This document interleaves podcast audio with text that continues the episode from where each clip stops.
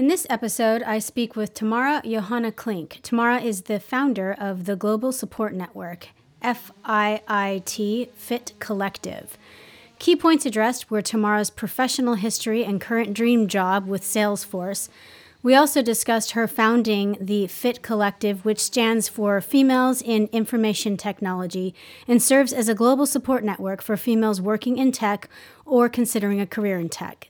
Stay tuned for my talk with Tamara Johanna Klink.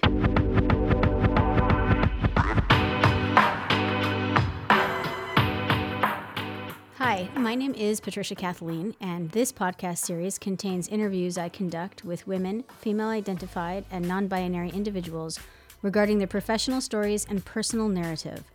This podcast is designed to hold a space for all individuals to learn from their counterparts regardless of age, status, or industry.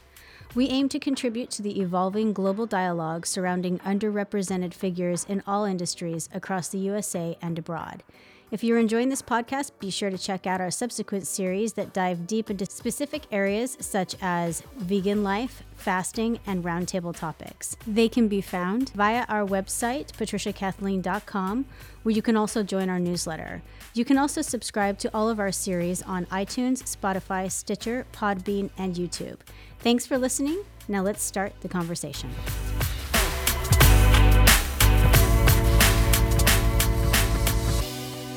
Everyone, and welcome back. I'm your host, Patricia, and today I'm excited to be sitting down with Tamara Johanna Klink. She's the founder of Fit Collective, a global support network for females working in tech or considering a tech career.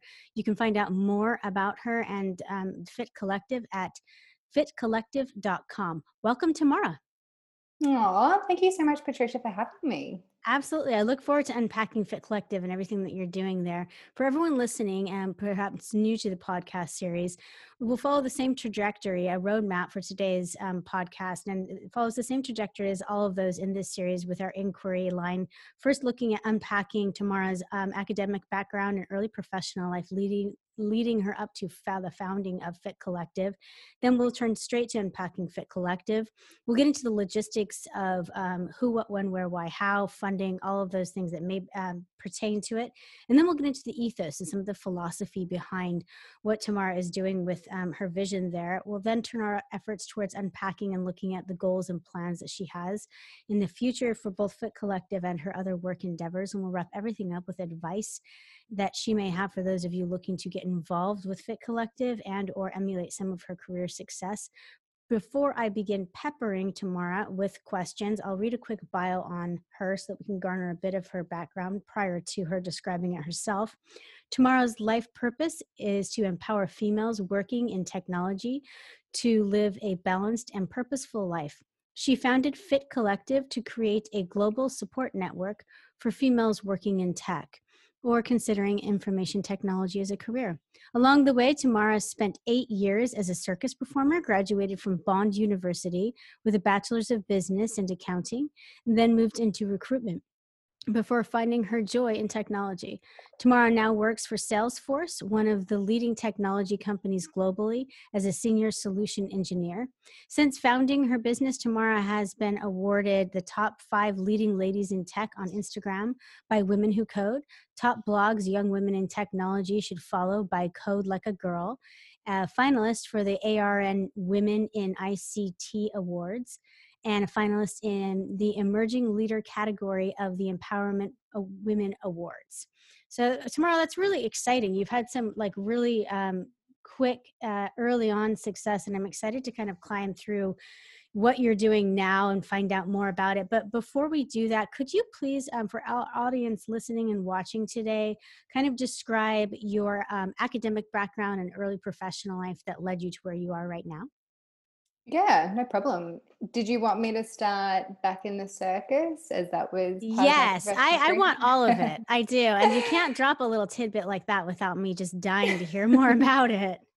Awesome. So, ever since I was a little girl, I was a sporty kid and I really enjoyed and excelled in professional sport. So, I went to state for swimming, water polo, I was very good at dancing, gymnastics but none of them had my heart. And it was one day when I was walking down Queen Street Mall in Brisbane, and I saw these kids doing circus tricks. And I looked at my mum saying, Oh my God, that is so cool. That's exactly what I want to do. And she's thinking, My gosh, Tamara, you are already doing a million other things. Um, but okay, let's give it a go. So I started doing circus at the age of 10. And by the age of 15, I moved out of home and was traveling all of Australia with a circus school. So I would still go to normal high school, but the teachers would come on tour with us to ensure that we did all our exams the same as every other normal kid would at the same time. And we would schedule our tours and performances around those exam timetables.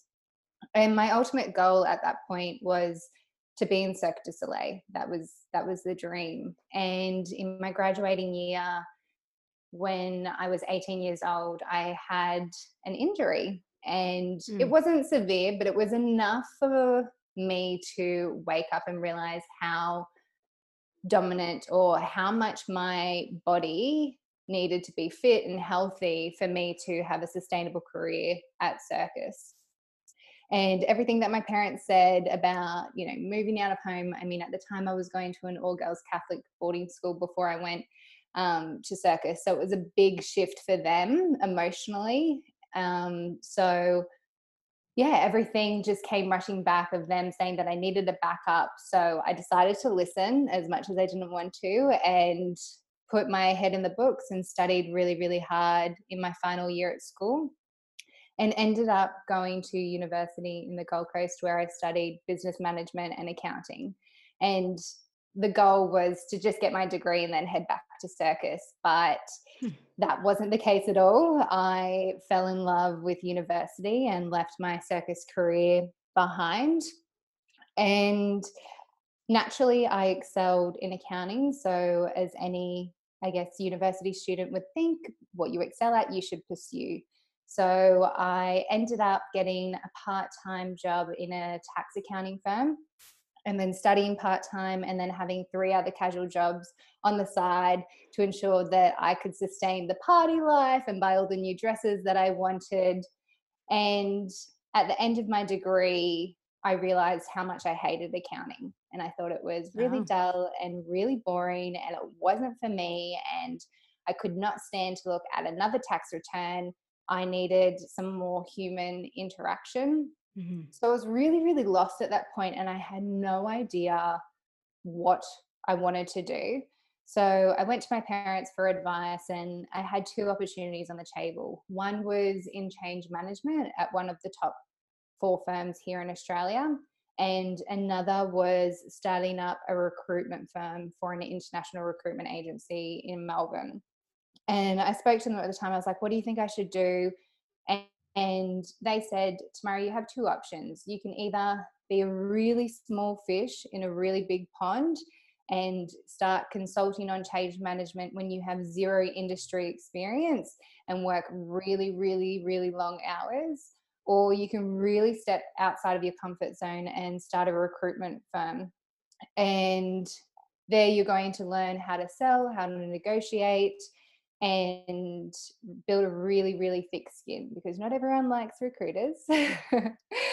right. And um, so, yeah, I decided to start the recruitment firm. I thought it's going to give me a really good perspective of all of the industries out there and firsthand knowledge of all of the different corporate cultures. And then after that, I'll know where I want to go and guide my career that way. So, funnily enough, the recruitment side of the business that I was starting was Salesforce recruitment. And at the time, I had no idea what Salesforce was. I was like, "What? Is, what is a CRM? I don't. I don't understand."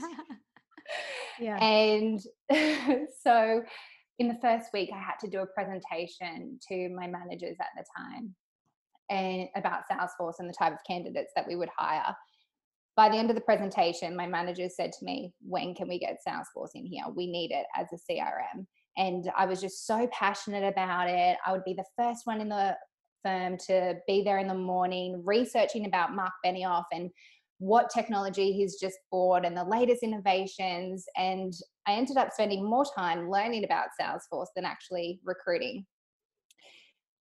And one day I decided to do what I did best, and that was take a day off and recruit.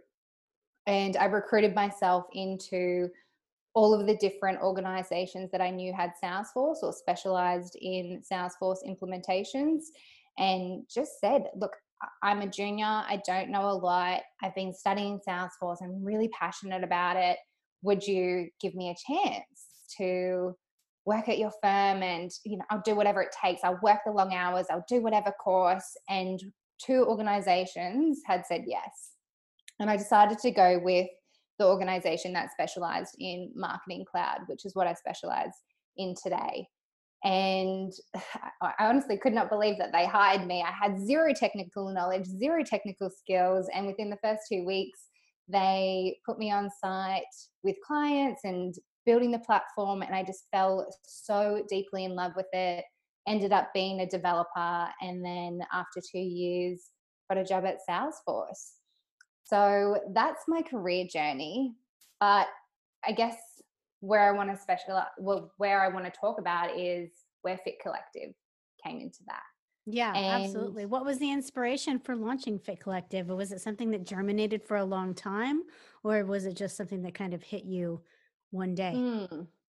Well, being in recruitment and specializing in tech recruitment and Salesforce recruitment, I started to notice how many men I was talking to. And at the time, it, it wasn't an issue at all. You know, I, I love men. I think they're great. I think they're really intellectual and very smart.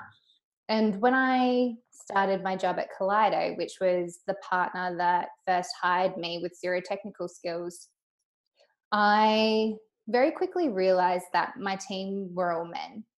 And that wasn't an issue at all. They didn't discriminate against me. They really looked after me. They gave me so many different opportunities. I wouldn't be where I am today without them but I couldn't be what I couldn't see. And there was no senior management there at the time that were female. And I was lost in where my career path could go. So I started looking online for some tech events that I could attend and meet other women who were in tech. And I found some really, really great events with girls in tech and Code Like a Girl, and they were just phenomenal. But the issue at the time was that I didn't have time to attend these events all the time. Working in tech, you do have implementation projects that require later hours at times. And I found myself signing up to these events, but not being able to go. So I looked online looking for some other career stories about women in tech. And the ones that I found, I didn't feel were authentic. I felt like it highlighted all of the success, but didn't talk about the challenges that women have to go through to get to where they are today. Yeah. And they missed such a big piece of the puzzle, which was the life aspect. You know, it focused all on the career, but what about the life? And what about falling pregnant and going on maternity leave and what it's like to come off maternity leave and the guilt that you have behind that? Why aren't we talking about that? Like, why is that seen as a weakness? So I started off with an Instagram account just to see if there was an audience out there and if there were other women in tech who you know wanted that holistic view and that work life balance and being more purposeful in both work and life and my instagram account just blew up and i thought okay this is an opportunity started a website and now it's turned to into a podcast which i absolutely love and yeah there's just so much that i want to do with it so I'm curious where when your audience started to grow was it local did you did you make it immediately global or was it Australian? And was it largely women or female identified, or did any of those profilistic uh, characteristics matter? Yeah, so I thought that my audience would be predominantly in Australia, but it's actually most mostly in the US, mm. which uh, is amazing. I love. Um, I definitely want to go to the US again one day. I think it's such an incredible country, and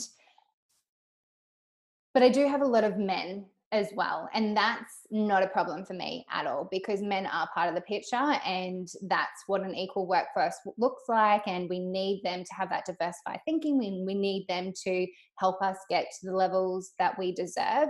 So it, it was global straight away, US predominant, and then I would say Australia and then the Asian countries. Okay, let's get into some of the um, the logistics. So, am I correct that it's a FIT Collective stands for Females in Information Technology? hmm Okay, and so that's where you're getting the acronym. When was it founded? Did you take any funding? Do you have any co-founders? And um, yeah, let's start with those three. Okay, awesome. So the website started May 2018. And that was just me blogging about my experience as a female in tech and talking about the different areas of life. So, tech, well-being, and balance, and getting other women in tech to share their stories and their advice and how they got to where they are today. And what I found in doing that, it was very time consuming. And Mm, I'm not a natural writer at all. That's something that I've struggled with having a mother who comes from the Netherlands. I guess her English wasn't her strong suit either. So it was very time consuming for me. And I thought I was doing a disservice to those women by not sharing their stories to a wider audience.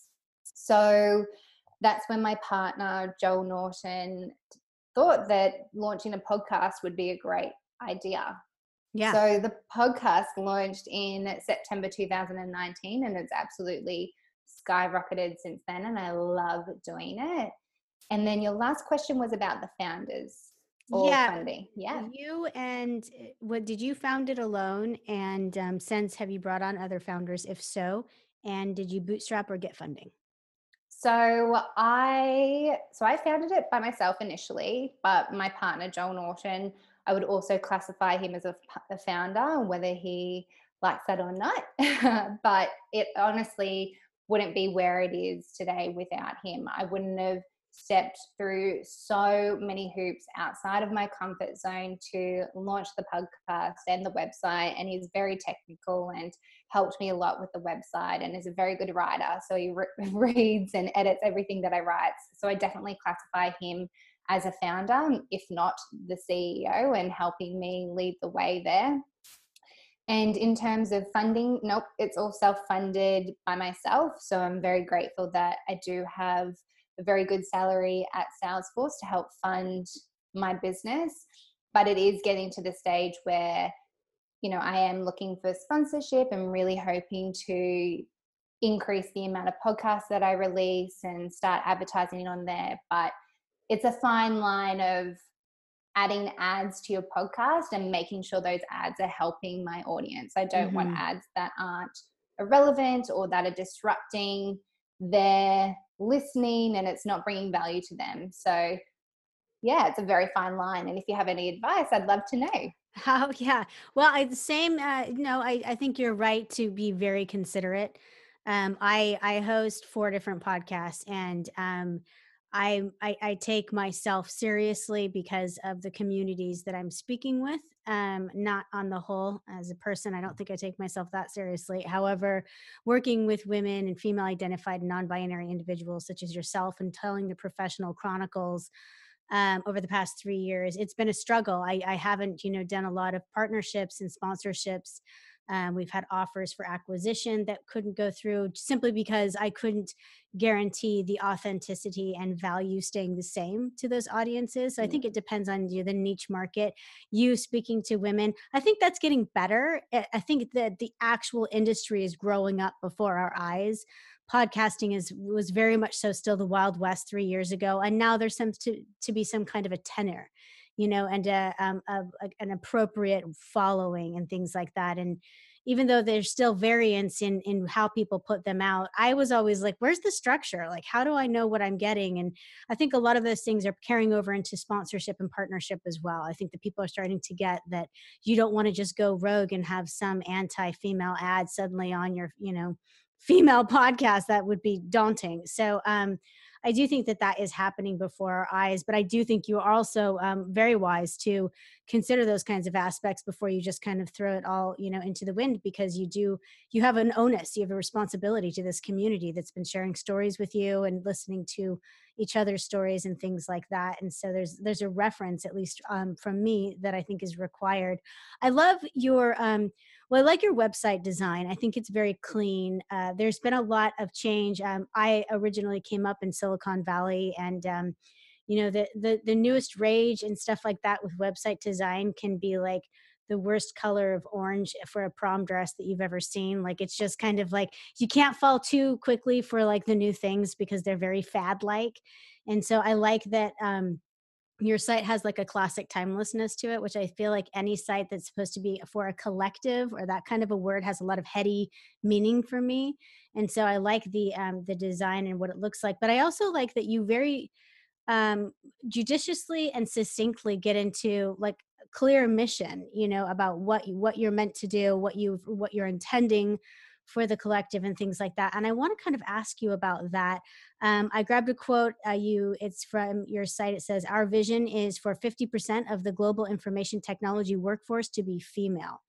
Um, and i think that that kind of a mission is cool. I think it's important to like say those kinds of things even though it's it's a lot you know it's it's a lot of people would say that and be like ah maybe i uh, you know there's a lot that goes along with that but i like that um, you're stating it. You also talk about um, you know transparency and communication and all of these values that you really you uphold in the collective and i want to kind of unpack that a little bit more and see where some of the um, future or current action items are and how they're meeting up with those philosophies.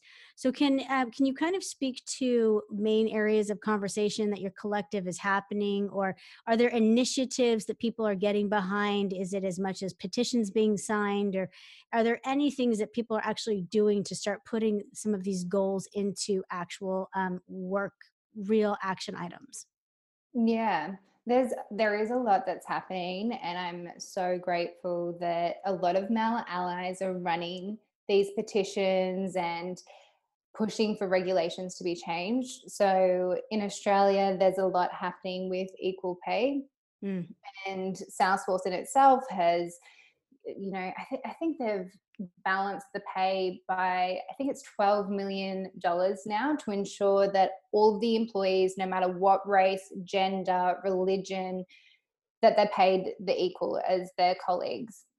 So there is a lot of movement like that happening and having paternity leave so giving men the option to be able to take that paternity leave Scandinavia is definitely leading the way there. They make it mandatory. So you either use it or lose it. So yeah. when an employer is looking to hire a male or female, both of them could have the opportunity to take 12 months off the year. So there's no discrimination and there's no unconscious bias when hiring a male or female. So that's knocked off the park straight away. There is a lot of, it's not some organizations are a little bit more aggressive, and that's not the approach that I would like to take. Like I mentioned before, men are part of the picture, and Fit Collective isn't about females taking over the world. It's just about simple equality. And it's funny when you look more and more into it and see how many aspects of the organization are molded to fit a man's world. So, for right. example, the air conditioning that's at a level that is most comfortable to men and not to women. Women like it a little bit more warmer. So it's just simple things like that that organizations are becoming more aware of. And I don't think any organization is purposefully making unconscious bias or discrimination against any gender or religion or so forth. I think it's just more about being open and aware of what is equal and that we're not asking for anything more than what a man would ask for. Yeah. So there is a lot happening. I wouldn't say there's petitions so forth. Um, I don't think we need to get there, but there are slowly changing regulations all over the world. Do you make goals? And if so, is it a collective? How does it work when you have so many people kind of belonging to this union? Um, and has that changed since the launch? Do you make goals as to what you would like to see it be a, a part of what you would like to see fit collective have its like um thumbprint on its its like signature to or are you still kind of forming that yeah it's it's funny because I'm so passionate about Fit Collective and I'm so passionate about Salesforce. Like, I could not think about losing one or the other. So, I have very big goals for both but then it comes that whole art of balancing and being realistic in what you can and can't achieve. So I guess within the first next three years, what I would like to do is really increase the podcast because that has just seen such an incredible shift and the reviews and the direct messages that I get on Instagram and on LinkedIn are just mind blowing. And I have yeah. best selling authors contacting me, asking me to be on their podcast. And I have women messaging me, opening up to the stories that they've had that they resonated with some of the guests that I've had on the show. Like it's just, it, it honestly, there's days where I cry because I'm so grateful to be able to have that impact on a female and make them feel like that they can have it all and that they can pursue their wildest dreams and they are worthy of receiving that. So yeah. the first point of call is increasing that um, tech podcast frequency. So currently it's fortnightly. So hopefully get it to weekly. Then create a number of e-learning programs to really help women in tech accelerate their career. So I've got one I've got a few ideas, but I've got one that's due to be launched soon. And then I have a really ambitious app idea, and that's to develop an MVP for a female centric productivity app. So I'm super excited about that. And as well as, you know, really big goals for Salesforce as well. So really big goals there and I'm very ambitious to get them. But as long as I'm putting my mental and physical health as a priority, because that's everything that I talk about and it's really important. And if they're not intact, then you can't possibly achieve all the goals that you want to. Yeah, it's absolutely true. And it's it's good to recognize it young. I think a lot of the women that I speak to and female identified individuals are um, you know, in in a place of of a little bit more pain and um sacrifice after they've come to that conclusion. It's good to recognize that at a younger age.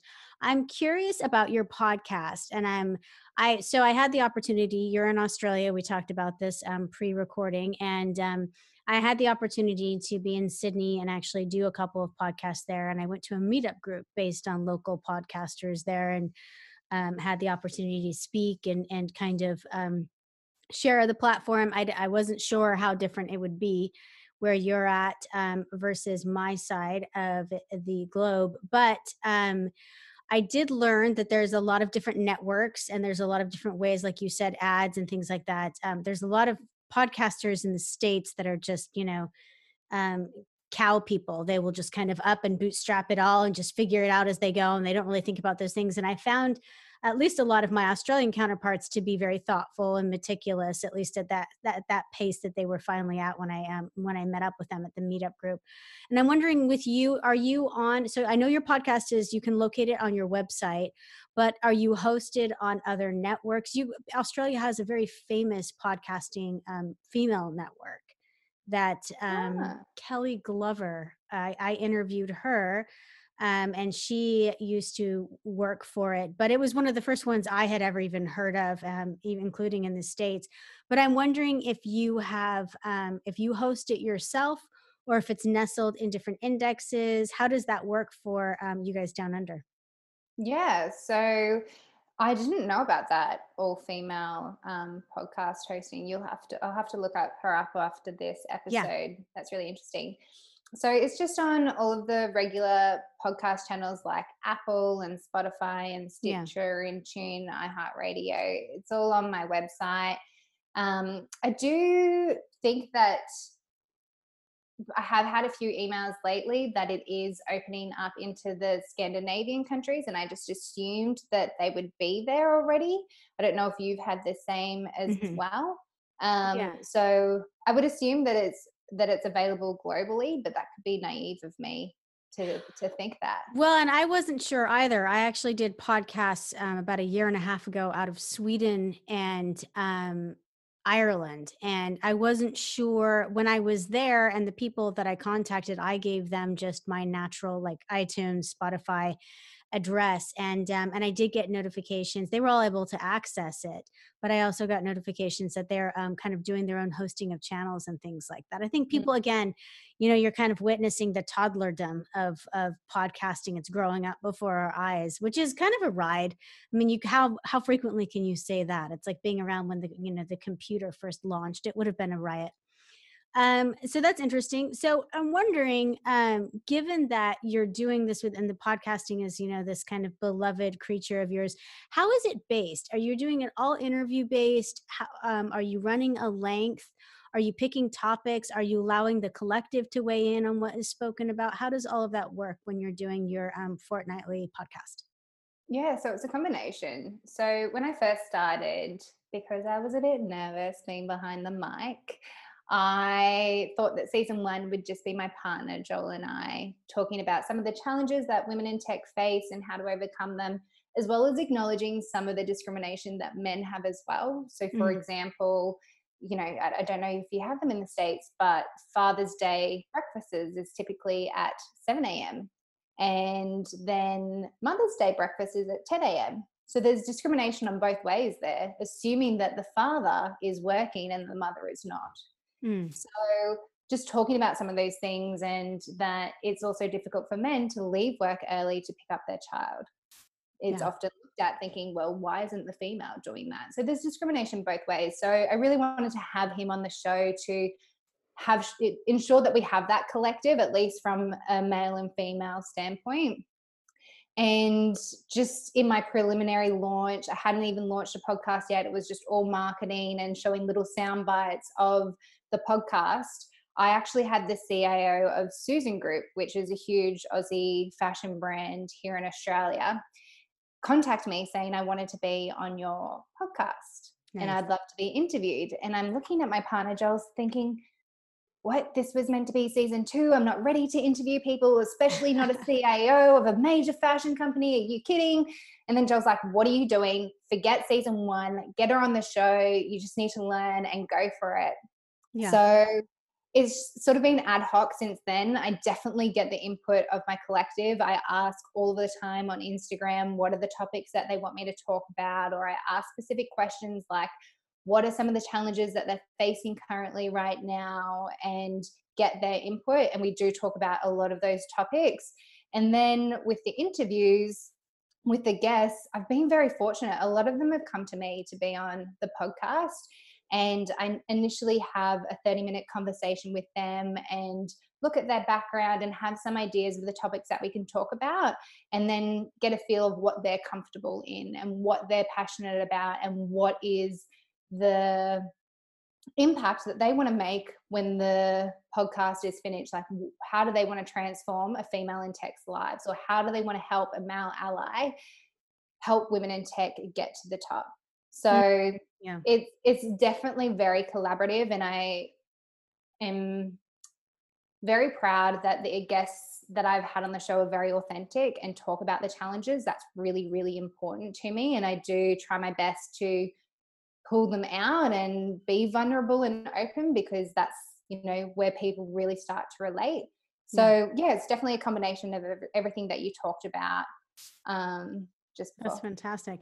I think the goal too i mean you know melinda gates was telling david letterman on his um, inquiry show that launched a couple of years ago she just said listen um, if we have to keep women at the table there's less women in tech right now than 10 years ago and um, it's a huge concern for you know women who are allied to women in tech or women who are in tech. I have two daughters for that reason alone. I mean you know it's it's scary to think that we're losing our place at the table because we will lose our voice in the future. And the future is tech. And we want to have a seat at that table. And we need about 50% of those seats, not one. You know, and so I think it's so crucial to have um, organizations like yours and Fit Collective like out there sharing stories, making sure we're still having these important conversations and to be clear, you know, um, pay parity, um, sexism across all boards, across all genders, it services nobody. Men lose mm. out, women lose out, non-binary people, we all lose. There, I can show everyone that paradigm very, very quickly. Any kind of bigotry actually doesn't service a society very well, and that's why ones that go about eliminating it have a happier work-life balance and just a happier citizenship in general. So um, it's it's definitely for you know I have two boys and two girls, and it's for everyone. But I do think that your mission is um, is audacious and awesome, and I love it. I love Fit Collective. I love everything about it. When we're wrapping up, I'm running out of time, which I wish we weren't.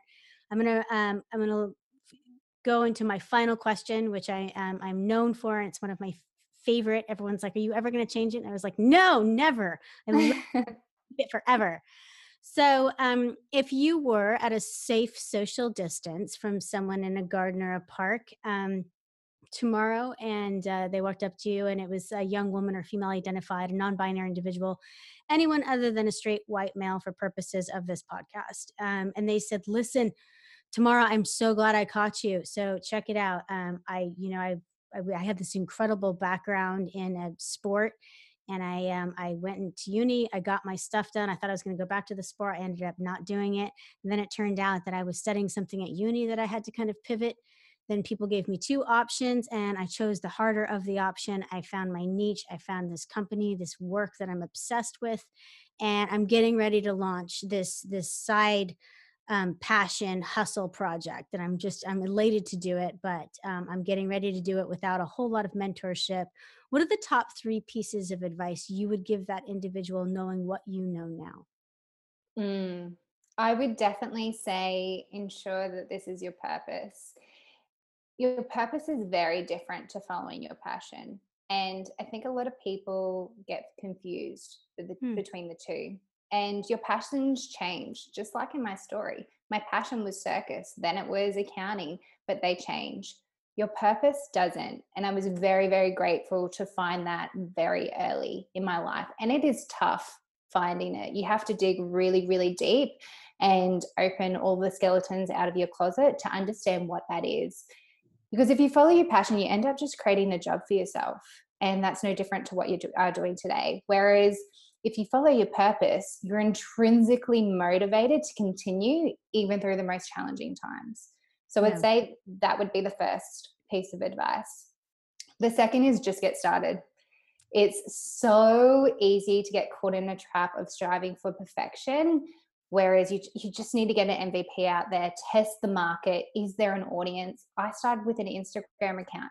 Do whatever way that works for you and then just test, iterate, test, iterate, and then you'll evolve and build a product that you're really, really proud of.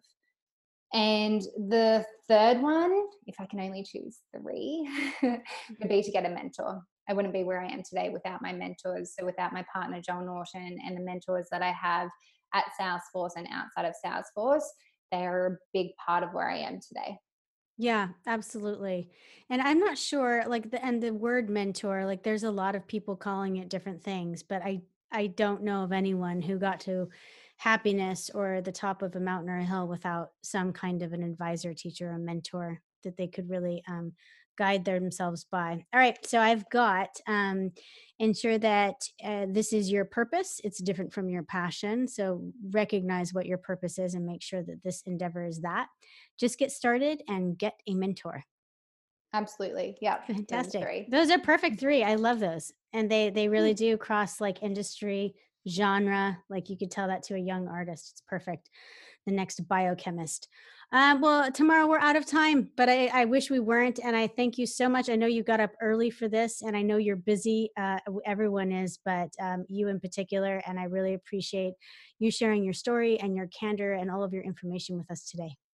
Oh, thank you so much, Patricia. I've had a lot of fun and I wish you all the success. And I'm looking forward to hearing the podcast when it gets launched. You bet, you as well. And for everyone listening, we've been speaking with Tamara Johanna Klink, and you can find out more. She's the founder of Fit Collective, and you can look it up online. It's fitcollective.com.